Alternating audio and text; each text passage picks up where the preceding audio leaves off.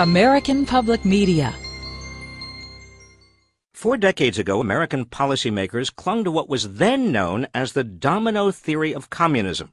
Unless the United States propped up South Vietnam, it was assumed, all of Indochina would become communist. Tens of thousands of Americans died in that war before America got out and let the dominoes fall where they may. But then a strange thing happened. Soviet communism disappeared. China became the fastest growing big capitalist nation in the world. And Vietnam became one of the hottest markets in Southeast Asia. The real domino turned out not to be communism, but capitalism. Yet the capitalist domino seems almost as threatening to America today as the communist one was 40 years ago.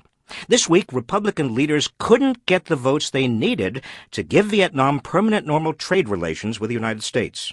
Talk about shooting ourselves in the feet. Early next year, as part of its entry into the World Trade Organization, Vietnam will reduce tariffs on foreign goods and open its telecom and financial services sectors to foreign investment.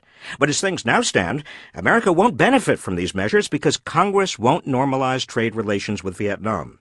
Some right-wingers still regard Vietnam as a menace. One Republican congressman said America shouldn't trade with its mortal enemies. Republicans from textile-producing states don't want cheap fabrics from Vietnam. A majority of House Democrats think Vietnam's labor standards are inadequate. Congress's distrust extends beyond Vietnam. Trade bills now pending with several poor countries in Africa, Asia, and Latin America are also in jeopardy and many of the newly elected members of Congress campaigned against free trade. Whether it's a renewed fear of foreigners or fear of job losses to them, America seems to be turning inward.